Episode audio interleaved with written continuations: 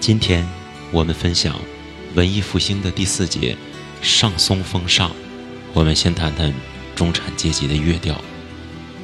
在16世纪初，法国的社会和政治环境，特别是富有的中产阶级的出现，推动了世俗音乐的发展。其主要表现形式为复调的上松。复调的上松是中世纪上松的一种新形式。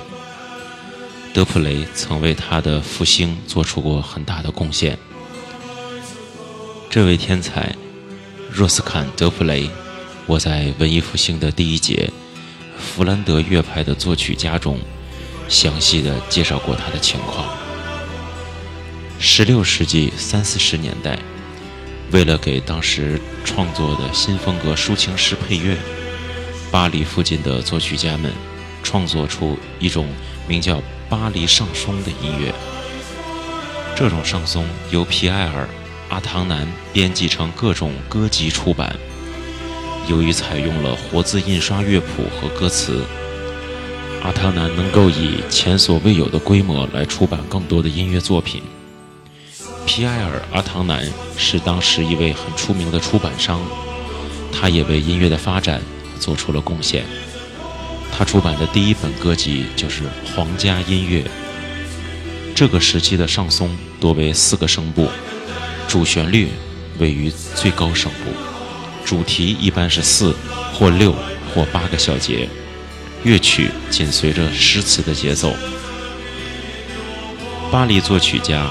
克劳丁·塞尔米西，他创作了一些弥撒曲和经文歌。今天，他最为世人所知道的还是他的上松。流传至今的有近两百首左右的作品。他创作的上松多是以爱情的各个层面为主题，以简约抒情的风格见长。其中最具代表性的上松，是诗人克莱门。马陀罗创作的一首诗天词的乐曲，如此生活。克莱芒·雅内坎是与塞尔米西同时代的一位作曲家，他大半生都在教堂工作，但他的宗教作品却不及他的世俗作品。他创作的作品上颂，歌词充满激情，诉说着得不到的爱情。但他以长篇叙事性上颂见长，其作品有惟妙惟肖的音画，生动地再现了诗中所描绘的历史事件或者时事。在作品《百鸟歌》《战争和狩猎》里，模拟声随处可见。其中，《百鸟歌》可以说是一本鸟类学的选集。它以嗓音逼真地模仿各种鸟鸣而闻名，而战争是一首战歌。据我查找资料证明，是用于庆祝1515年法国战争胜利的音乐，其中有人声模仿战斗的炮声、呼喊声和号角声。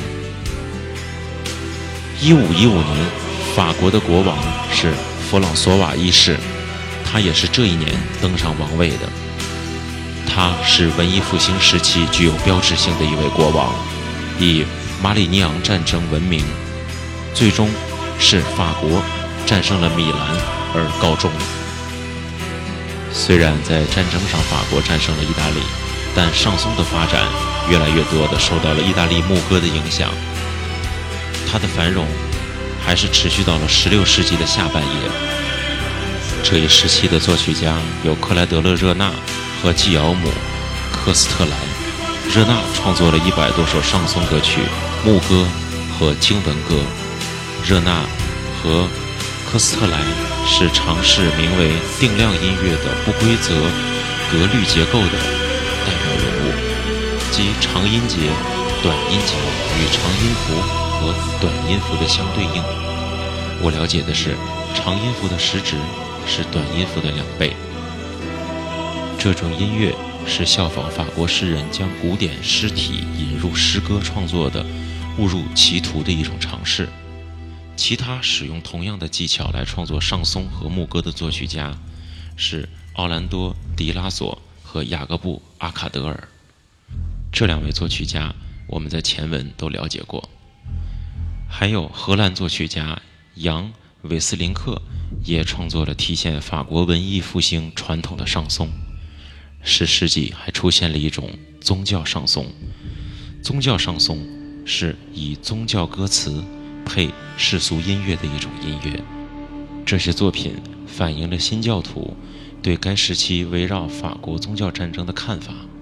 今天我们主要谈到了法国的世俗音乐，它主要体现在上松的创作上。这种数量众多且品味不同的音乐，在喜欢浪漫的法国人手中显得多姿多彩。